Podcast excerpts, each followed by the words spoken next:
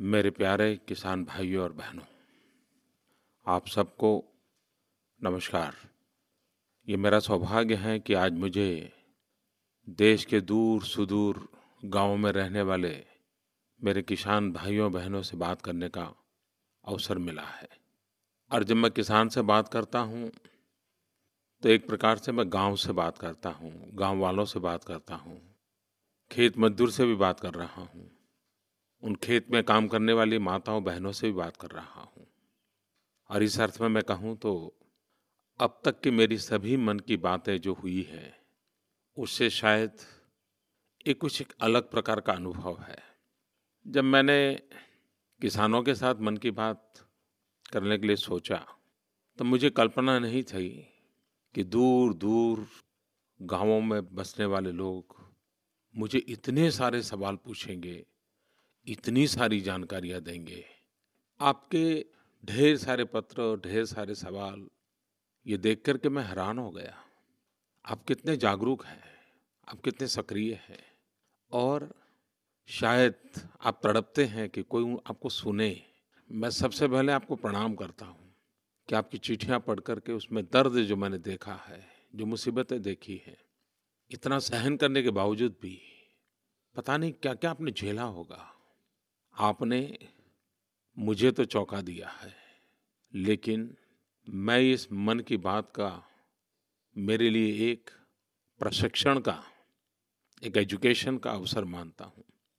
और मेरे किसान भाइयों बहनों, में आपको विश्वास दिलाता हूँ कि आपने जितनी बातें उठाई हैं, जितने सवाल पूछे हैं, जितने भिन्न भिन्न पहलुओं पर आपने बातें की है, मैं उन सब के विषय में पूरी सरकार में जागरूकता लाऊँगा, संवेदना लाऊँगा। मेरा गाँव, मेरा गरीब, मेरा किसान भाई, ऐसी स्थिति में उसको रहने के लिए मजबूर नहीं किया जा सकता। मैं तो हैरान हूँ। किसानों ने खेती से संबंधित तो बातें लिखी है, लेकिन और भी कई विषय उन्होंने कहा है। गाँव के दबांगों से कितनी परेशानियाँ हैं, माफियाओं से कितनी परेशानियाँ हैं, उसकी भी चर्चा की है। प्राकृतिक आपदा से आते वाली मुसीबतें तो ठीक है, लेकिन आसपास के छोटे मोटे व्यापारियों से भी मुसीबतें झेलनी पड़ रही है। किसी ने गाँव में गंदे पानी पीना पड़ रहा है, उसकी चर्चा की है। किसी ने गाँव में अपने पशुओं को रखने के लिए व्यवस्था की, चिंता की है। किसी ने यहाँ तक कहा है कि पशु मर जाता है तो उसको हटाने का ही कोई प्रबंध नहीं होता, बीमारी फैल जाती है। यानी कितनी उपेक्षा हुई है। और आज मन की बात से शासन में बैठे हुए लोगों को एक कड़ा संदेश इससे मिल रहा है। हमें राज करने का अधिकार तब है जब हम इन छोटी छोटी बातों को भी ध्यान दें। ये सब पढ़ करके तो मुझे कभी कभी शर्मिंदगी महसूस होती थी कि हम लोगों ने क्या किया है। मेरे पास जवाब नहीं है क्यों किया है। हाँ मेरे दिल को आपकी बातें छू गई हैं। मैं ज़रूर बदलाव के लिए प्रामाणिकता से प्रयास करूँगा और उसके सभी पहलुओं पर सरकार को जगाऊँगा, चेताऊँगा, दौड़ाऊँगा। मेरी कोशिश रहेगी, मैं विश्वास दिलाता हूँ। मैं ये भी जानता हूँ कि पिछले वर्ष बारिश कम हुई तो परेशानी तो थी ही थी। इस बार बेमौसमी बरसात हो गई, ओले गिरे। एक प्रकार से महाराष्ट्र से ऊपर सभी राज्यों में ये मुसीबत आई। और हर कोने में किसान परेशान हो गया।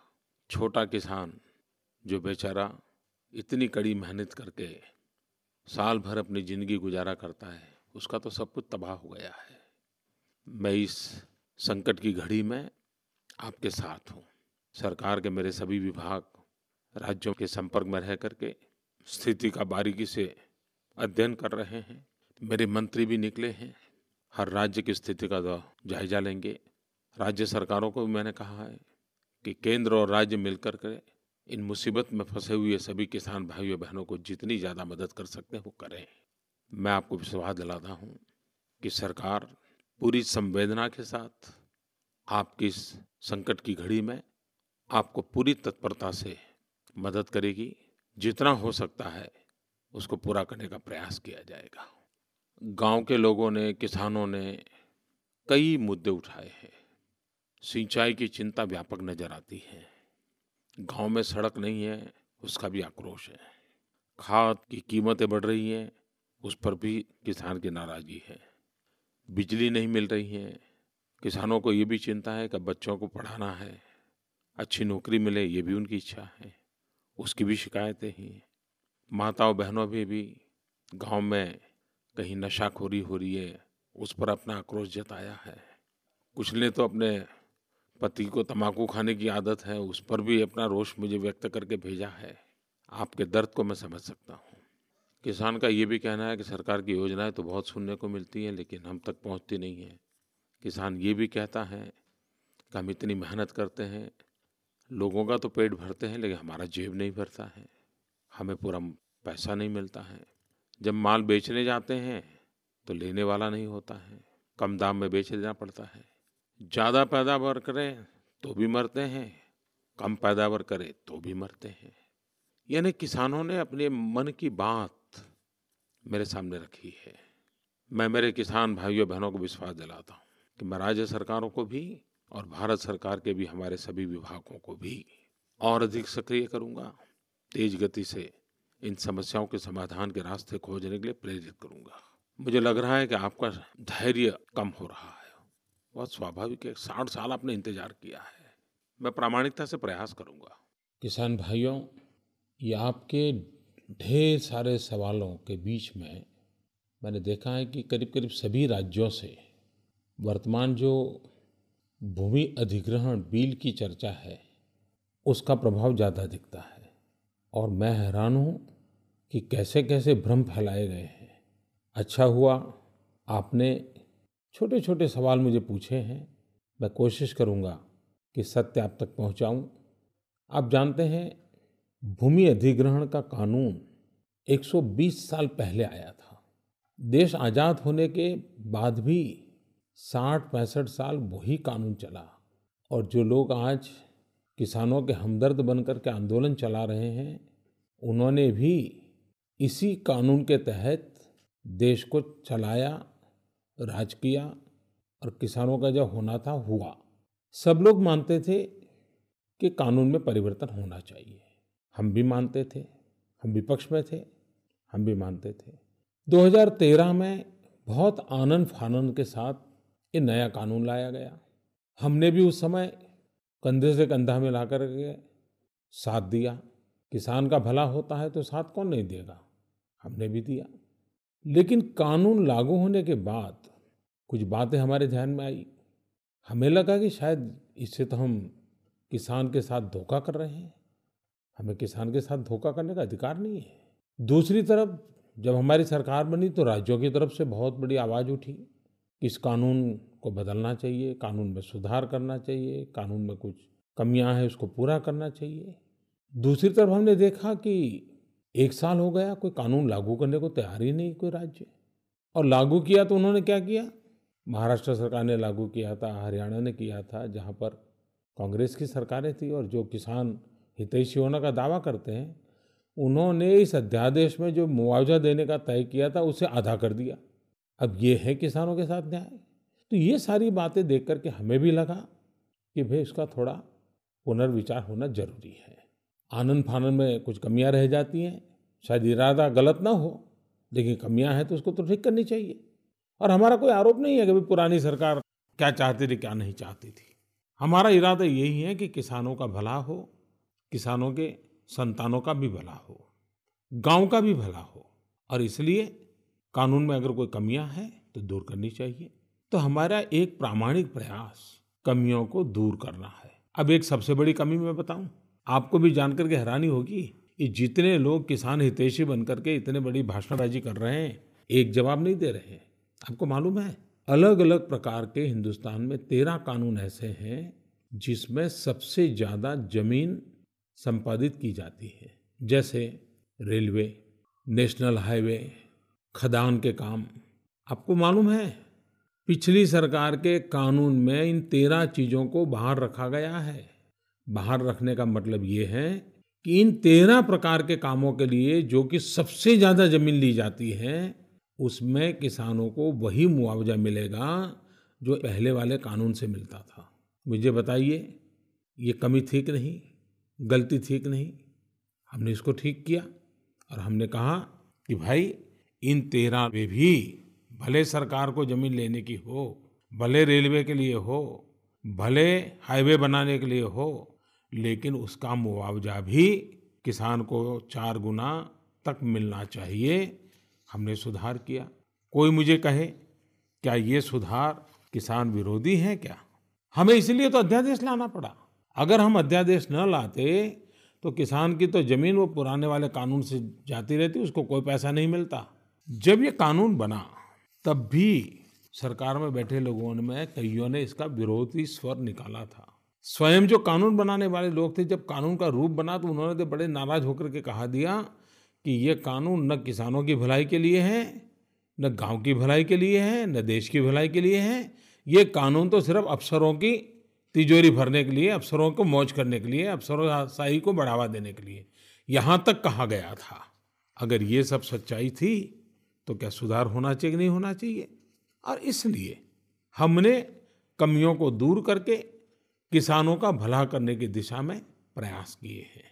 सबसे पहले हमने काम किया तेरह कानून जो कि भूमि अधिग्रहण कानून के बाहर थे और जिसके कारण किसान को सबसे ज़्यादा नुकसान होने वाला था, उसको हम इस नए कानून के दायरे में ले आए ताकि किसान को पूरा मुआवजा मिले और उसको सारे हक प्राप्त हो। अभी एक हवा ऐसी फैलाई गई कि मोदी ऐसा कानून ला रहे हैं कि किसानों को अब मुआवजा पूरा नहीं मिलेगा, कम मिलेगा। मेरे किसान भाइयों बहनों, मैं ऐसा पाप सोच भी नहीं सकता हूँ। 2013 के पिछली सरकार के समय बने कानून में जो मुआवजा तय हुआ है, उसमें रत्ती भर भी फ़र्क नहीं किया गया है। चार गुना मुआवजा तक की बात को हमने स्वीकारा हुआ है। इतना ही नहीं, जो तेरह योजनाओं में नहीं था, उसको भी हमने जोड़ दिया है। इतना ही नहीं, शहरीकरण के लिए जो भूमि का अधिग्रहण होगा, उसमें विकसित भूमि 20 प्रतिशत उस भूमि मालिक को मिलेगी, ताकि उसको आर्थिक रूप से हमेशा लाभ मिले। ये भी हमने जारी रखा है। परिवार के युवक को नौकरी मिले खेत मजदूर के संतान को भी नौकरी मिलनी चाहिए। ये भी हमने जारी रखा है। इतना ही नहीं, हमने तो एक नई चीज़ जोड़ी है। नई चीज़ ये जोड़ी है, जिला के जो अधिकारी हैं, उसको इसने घोषित करना पड़ेगा कि उसको नौकरी किसको मिलेगी किसमें नौकरी मिलेगी, कहाँ पर काम मिलेगा, ये सरकार को लिखित रूप से घोषित करना पड़ेगा। ये नई चीज़ हमने जोड़ करके सरकार की जिम्मेवारी को फिक्स किया है। मेरे किसान भाइयों, बहनों, हम इस बात के आग्रही हैं कि सबसे पहले सरकारी ज़मीन का उपयोग हो, उसके बाद बंजर भूमि का उपयोग हो, फिर आखिर में अनिवार्य हो, तब जाकर के उपजाऊ ज़मीन को हाथ लगाया जाए। और इसलिए बंजर भूमि का तुरंत सर्वे करने के लिए भी कहा गया है, जिसके कारण वो पहली प्रायोरिटी वो बने। एक हमारे किसानों की शिकायत सही है कि आवश्यकता से अधिक ज़मीन हड़प ली जाती है। इस नए कानून के माध्यम से मैं आपको विश्वास दिलाना चाहता हूँ कि अब ज़मीन कितनी लेनी, उसकी पहली जाँच पड़ताल होगी, उसके बाद तय होगा कि आवश्यकता से अधिक ज़मीन हड़प न की जाए। कभी कभी तो कुछ होने वाला है, कुछ होने वाला है, इसकी चिंता में बहुत नुकसान होता है। ये सोशल इम्पैक्ट असेसमेंट के नाम पर अगर प्रक्रिया सालों तक चलती रहे, सुनवाई चलती रहे, मुझे बताइए ऐसी स्थिति में कोई किसान अपने फैसले कर पाएगा क्या? फ़सल बोनी है तो वो सोचेगा, नहीं नहीं यार, पता नहीं, वो निर्णय आ जाएगा तो क्या करूँ और उसके दो दो चार चार साल खराब हो जाएँगे और अफसरशाही में चीज़ें फंसी रहेगी। प्रक्रिया लंबी, जटिल और एक प्रकार से किसान बेचारा अफसरों के पैर पकड़ने जाने के लिए मजबूर हो जाए कि साहब, ये लिखो, ये मत लिखो, वो लिखो, वो न लिखो। ये सब होने वाला है। क्या मैं मेरे अपने किसानों को इस अफसर अफसरशाही के चुंगोल में फिर एक बार फंसा दूँ? मुझे लगता है कि वो ठीक नहीं होगा। प्रक्रिया लंबी थी, जटिल थी। उसको सरल करने का मैंने प्रयास किया है। मेरे किसान भाइयों बहनों 2013 में कानून बना, लेकिन राज्यों ने उसको स्वीकार नहीं किया। किसान तो वहीं का वहीं रह गया। राज्यों ने विरोध किया। मुझे बताइए, क्या मैं राज्यों की बात सुनूं या ना सुनूं? क्या मैं राज्यों पे भरोसा करूँ या ना करूँ? इतना बड़ा देश राज्यों पे अविश्वास करके चल सकता है क्या? और इसलिए मेरा मत है कि हमें राज्यों पर भरोसा करना चाहिए, भारत सरकार ने विशेष करना चाहिए। तो एक तो मैं राज्यों पर भरोसा करना चाहता हूँ। दूसरी बात है, ये जो कानून में सुधार हम कर रहे हैं, कमियाँ दूर कर रहे हैं, किसान की भलाई के लिए जो हम कदम उठा रहे हैं, उसके बावजूद भी अगर किसी राज्य को ये नहीं मानना है तो स्वतंत्र है। और इसलिए मैं आपसे कहना चाहता हूँ कि ये जो सारे भ्रम फैलाए जा रहे हैं, वो सरासर किसान विरोध के भ्रम हैं। किसान को गरीब रखने की षड्यंत्र का ही हिस्सा है। देश को आगे न ले जाने के जो षड्यंत्र चले हैं, उसी का हिस्सा है। उससे बचना है, देश को भी बचाना है, किसान को भी बचाना है। अब गाँव में भी किसान को पूछो कि भाई, तीन बेटे हैं, बताओ क्या सोच रहे हो? तो वो कहता है, भाई, एक बेटा तो खेती करेगा, लेकिन दो को कहीं कहीं नौकरी में लगाना है। अब गाँव के किसान के बेटों को भी नौकरी चाहिए। उसको भी तो कहीं जाकर के रोज़गार कमाना है तो उसके लिए व्यवस्था करनी पड़ेगी। तो हमने सोचा कि जो गाँव की भलाई के लिए आवश्यक है, किसान की भलाई के लिए आवश्यक है, किसान के बच्चों के रोज़गार के लिए आवश्यक है, ऐसी की चीज़ों को जोड़ दिया जाए। उसी प्रकार से हम तो जय जवान, जय किसान वाले हैं। जय जवान का मतलब है देश की रक्षा। देश की रक्षा के विषय में हिंदुस्तान का किसान कभी पीछे हटता नहीं है। अगर सुरक्षा के क्षेत्र में कोई आवश्यकता हो तो वो ज़मीन किसानों से मांगनी पड़ेगी और मुझे विश्वास वो किसान देगा। तो हमने इन कामों के लिए ज़मीन लेने की बात को इसमें जोड़ा है। कोई भी मुझे गाँव का आदमी बताए कि गाँव में सड़क चाहिए कि नहीं चाहिए। अगर खेत में पानी चाहिए तो नहर करनी पड़ेगी कि नहीं करनी पड़ेगी? गाँव में आज भी गरीब हैं जिसके पास रहने को घर नहीं है, घर बनाने के लिए ज़मीन चाहिए कि नहीं चाहिए? कोई मुझे बताए क्या ये उद्योगपतियों के लिए है क्या? ये धन्ना सेठों के लिए है क्या? सत्य को समझने की कोशिश कीजिए। हाँ मैं एक बार डंके की चोट पर आपको कहना चाहता हूँ, नए अध्यादेश में भी कोई भी निजी उद्योगकार को, निजी कारखाने वाले को निजी व्यवसाय करने वाले को ज़मीन अधिग्रहण करने के समय 2013 में जो कानून बना था, जितने नियम है, वो सारे नियम उनको लागू होंगे। ये कॉरपोरेट के लिए कानून 2013 के वैसे के वैसे लागू रहने वाले हैं। तो फिर ये झूठ क्यों फैलाया जाता है? मेरे किसान भाई बहनों एक भ्रम फैलाया जाता है कि आपको कानूनी हक नहीं मिलेगा। आप कोर्ट में नहीं जा सकते। ये सरासर झूठ है। हिंदुस्तान में कोई सरकार आपके कानूनी हक को छीन नहीं सकती है। बाबा साहब आम्बेडकर ने हमें जो संविधान दिया है, इस संविधान के तहत आप हिंदुस्तान के किसी भी कोर्ट में जाकर के दरवाजे खटखटा सकते हैं। तो ये झूठ फैलाया गया है। हाँ हमने एक व्यवस्था को आपके दरवाजे तक लाने का प्रयास किया है। एक अथॉरिटी बनाई है। अब वो अथॉरिटी ज़िले तक काम करेगी। और आपके ज़िले के किसानों की समस्याओं का समाधान उसी अथॉरिटी में ज़िले में ही हो जाएगा। और वहाँ अगर आपको संतोष नहीं होता है तो आप ऊपर की कोर्ट में जा सकते हैं। तो ये व्यवस्था हमने की है। एक ये भी बताया जाता है कि भूमि अधिग्रहित की गई तो वो पाँच साल में वापस करने वाले कानून को हटा दिया गया है। जी नहीं, मेरे किसान भाइयों बहनों, हमने कहा है कि जब भी प्रोजेक्ट बनाओगे तो ये पक्का करो। कि कितने सालों में आप इसको पूरा करोगे? और उस सालों में अगर पूरा नहीं करते हैं तो वही होगा जो किसान चाहेगा। और उसको तो समय, सीमा हमने बाँध दी है। आज क्या होता है? चालीस चालीस साल पहले ज़मीनें ली गई, लेकिन अभी तक सरकार ने कुछ किया नहीं। तो ये तो नहीं चल सकता। तो हमने सरकार को सीमा में बांधना तय किया है। हाँ कुछ प्रोजेक्ट ऐसे होते हैं जो 20 साल में पूरे होते हैं। अगर मान लीजिए 500 किलोमीटर लंबी रेलवे डालनी है। तो समझ जाएगा। तो पहले से कागज़ पे लिखो कि भाई इतने समय में पूरा करेंगे। तो हमने सरकार को बांधा है, सरकार की जिम्मेवारी को फिक्स किया है। मैं और एक बात बताऊँ, किसान भाइयों। कभी कभी ये एयर कंडीशन कमरे में बैठ कर के जो कानून बनाते हैं ना, उनको गाँव के लोगों की सच्ची स्थिति का पता तक नहीं होता है। अब आप देखिए, जब डैम बनता है जलाशय बनता है। तो उसका नियम यह है कि सौ साल में सबसे ज़्यादा पानी की संभावना हो, उस हिसाब से ज़मीन प्राप्त करने का नियम है। अब सौ साल में एक बार पानी भरता है, निन्यानबे साल तक पानी नहीं भरता है, फिर भी ज़मीन सरकार के पास चली जाती है। तो आज सभी राज्यों में क्या हो रहा है कि भले ज़मीन कागज़ पे ले ली हो, पैसे भी दे दिए हो लेकिन फिर भी वो ज़मीन पर किसान खेती करता है। क्योंकि सौ साल में एक बार जब पानी भर जाएगा तो एक साल के लिए वो हट जाएगा।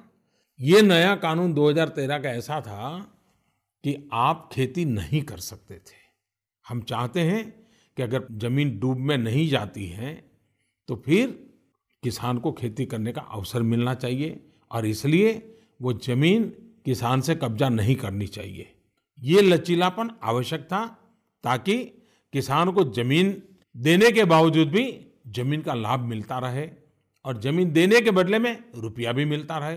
तो किसान को डबल फ़ायदा हो, ये व्यवस्था करना भी ज़रूरी है और व्यवहारिक व्यवस्था है। उस व्यवहार व्यवस्था को हमने सोचा है। एक भ्रम ऐसा फैलाई जाता है कि सहमति की ज़रूरत नहीं है। मेरे किसान भाइयों बहनों, ये राजनीतिक कारणों से जो बातें की जाती हैं, मेहरबानी करके उससे बचिए। 2013 में जो कानून बना, उसमें भी सरकार ने जिन योजनाओं के लिए ज़मीन मांगी है, उसमें सहमति का कानून नहीं है। और इसलिए सहमति के नाम पर लोगों को भ्रमित किया जाता है। सरकार के लिए सहमति की बात पहले भी नहीं थी, आज भी नहीं है। और इसलिए मेरे किसान भाइयों बहनों, पहले बहुत अच्छा था और हमने बुरा कर दिया। ये बिल्कुल सरासर आपको गुमराह करने का दुर्भाग्यपूर्ण प्रयास है। मैं आज भी कहता हूँ कि निजी उद्योग के लिए, कॉरपोरेट के लिए, प्राइवेट कारखानों के लिए ये सहमति का कानून चालू है है है। और एक बात मैं कहना चाहता हूँ, कुछ लोग कहते हैं पीपीपी मॉडल। मेरे किसान भाइयों बहनों, मान लीजिए सौ करोड़ रुपयों का एक रोड बनना है। क्या रोड किसी उद्योगकार उठा के ले जाने वाला है क्या? रोड तो सरकार के मालिकी का रहता है, ज़मीन सरकार के मालिकी की रहती है। बनाने वाला दूसरा होता है, बनाने वाला इसलिए दूसरा होता है कि सरकार के पास आज पैसे नहीं होते हैं, क्योंकि सरकार चाहती है कि गाँव में स्कूल बने, गाँव में अस्पताल बने, गरीब का बच्चा पढ़े, इसके लिए पैसे लगे, रोड बनाने का काम प्राइवेट करें।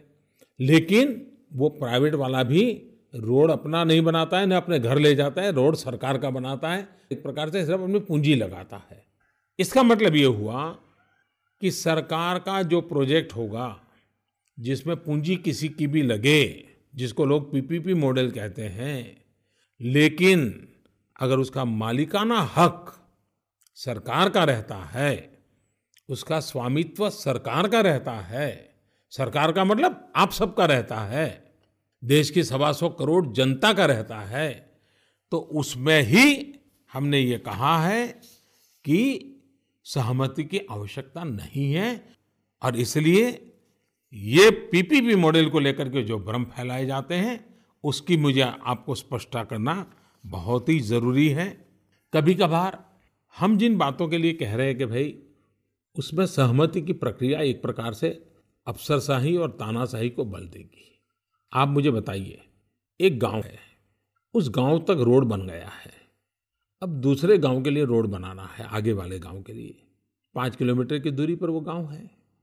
इस गाँव तक रोड बन गया है, लेकिन इन गाँव वालों की ज़मीन उस गाँव की तरफ़ है। मुझे बताइए, उस गाँव के लोगों के लिए रोड बनाने के लिए ये गाँव वाले ज़मीन देंगे क्या? क्या सहमति देंगे क्या? तो क्या वो पीछे जो गाँव है, उसका क्या गुना भाई? उसको रोड मिलना चाहिए कि नहीं मिलना चाहिए? उसी प्रकार से मैं नहर बना रहा हूँ। इस गाँव वालों को पानी मिल गया, नहर बन गई। लेकिन आगे वाले गाँव को पानी पहुंचाना है तो ज़मीन तो इसी गाँव वालों के बीच में पड़ती है। तो वो तो कह देंगे कि भाई, नहीं, मैं, हम तो ज़मीन नहीं देंगे, हमें तो पानी मिल गया है। तो क्या आगे वाले गाँव को नहर मिलनी चाहिए, नहीं मिलनी चाहिए? मेरे भाइयों बहनों, ये व्यवहारू विषय है और इसलिए जिस काम के लिए इतनी लंबी प्रक्रियाएँ न हो हाँ और किसान के लिए, ये उद्योग के लिए नहीं है, व्यापार के लिए नहीं है, गाँव की भलाई के लिए है किसान की भलाई के लिए, उसके बच्चों की भलाई के लिए। एक और बात आ रही है। ये बात मैंने पहले भी कही। हर घर में किसान चाहता है कि एक बेटा भले खेती में रहे, लेकिन बाकी सब संतान रोजी रोटी कमाने के लिए बाहर जाए। क्योंकि उसे मालूम है कि आज समय की मांग है कि घर में घर चलाने के लिए अलग अलग प्रयास करने पड़ते हैं। अगर हम कोई रोड बनाते हैं और रोड के बगल में सरकार इंडस्ट्रियल कॉरिडोर बनाती है। प्राइवेट नहीं, मैं सही फिर एक बार कहता हूँ, प्राइवेट नहीं, पूंजीपति नहीं, धन्ना सेठ नहीं, सरकार बनाती है ताकि जब कॉरिडोर बनता है, पचास किलोमीटर लंबा, सौ किलोमीटर लंबा तो जो रोड बनेगा, रोड के एक किलोमीटर बाएँ, एक किलोमीटर दाएँ। वहाँ पर अगर सरकार कॉरिडोर बनाती है ताकि नज़दीक में जितने भी गाँव आएँगे, पचास गाँव, सौ गाँव, दो सौ गाँव उनको कोई न कोई वहाँ रोजी रोटी का अवसर मिल जाए, उनके बच्चों को रोज़गार मिल जाए। मुझे बताइए भाइयों बहनों, क्या हम चाहते हैं कि हमारे गाँव के किसानों के बच्चे दिल्ली और मुंबई की झुग्गी झोपड़ी में ज़िंदगी बसर करने के लिए मजबूर हो जाए? क्या उनके गाँव के 20-25 किलोमीटर की दूरी पर एक छोटा सा भी कारखाना लग जाता है और उसको रोज़गार मिल जाता है? तो मिलना चाहिए नहीं मिलना चाहिए? और ये कॉरिडोर प्राइवेट नहीं है, ये सरकार बनाएगी। सरकार बना करके उस इलाके के लोगों को रोज़गार देने का प्रबंध करेगी।